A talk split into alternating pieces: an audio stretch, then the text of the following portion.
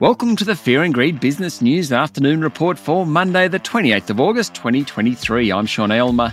Every afternoon, we've got the five stories that happened today that you need to know about. Story number one, the S&P ASX 200 closed up a little over half a percent today to 7,160 points.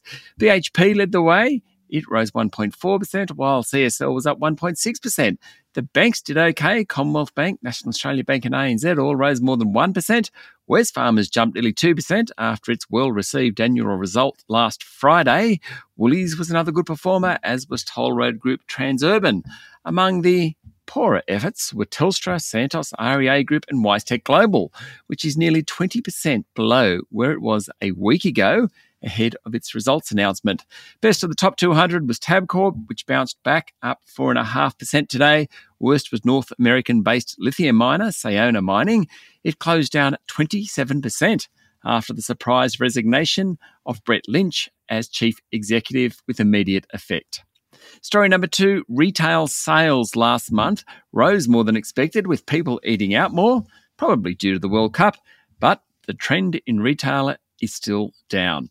Turnover was up half a percent in July and almost 8% higher than a year earlier. In real terms, which includes the impact of inflation, sales have been declining since December last year, according to AMP's Diana Mousina. Last month, food spending was flat, household goods retailing dropped slightly, and eating out rose.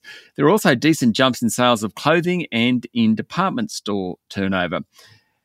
The trend is still down, with the Reserve Bank saying it's waiting for data before making a call on the next move on interest rates. The Bureau of Statistics released today probably falls into the camp of rates staying on hold. The Reserve Bank Board meets next Tuesday. Story number three the Northern Territory Police today launched a recovery mission for the bodies of the three US Marines who died in a military aircraft accident on the Tiwi Islands yesterday. Prime Minister Anthony Albanese thanked the staff at the Royal Darwin Hospital for treating the American Marines who were injured in the crash. Opposition leader Peter Dutton also acknowledged the deaths of the Marines.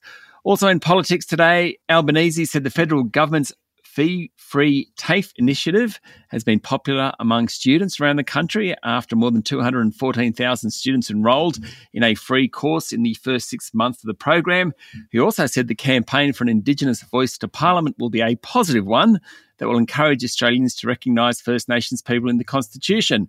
And on that topic, more than 450 directors today joined forces to encourage Australians to vote yes in the referendum, calling constitutional recognition a critical step towards a more inclusive Australia. Story number four data center operator NextDC announced a $26 million loss for the last financial year, although revenues were up 25%. The group is busy investing and forecasts it will need to spend between $850 million and $900 million this financial year to support the 13 data center it operates and another nine centers that are in development. That's because major customers like Google, Microsoft, and Amazon are demanding more cloud computing infrastructure. While NextDC's share price ended down 2.6%, it's been a very strong performer this year, up nearly 50%. And story number five Chinese stocks jumped today after authorities announced several measures to encourage investors, including a reduction of the stamp duty on stock trades and a slower pace of initial public offerings.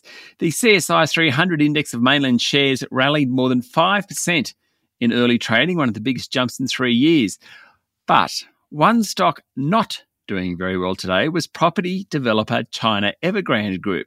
Now, of course, that's the stock that got into all sorts of trouble last year with massive debts. It rejoined the Chinese market today. It had been suspended for 17 months. Its share price fell 87%. The world's most indebted company unveiled a four and a half billion US dollar loss in the first half after a lengthy debt restructuring process. That's it for the afternoon report for Monday, the 28th of August, 2023. Michael Thompson and I will be back tomorrow morning with the Tuesday edition of Fear and Greed Business News. I'm Sean Aylmer. Enjoy your evening.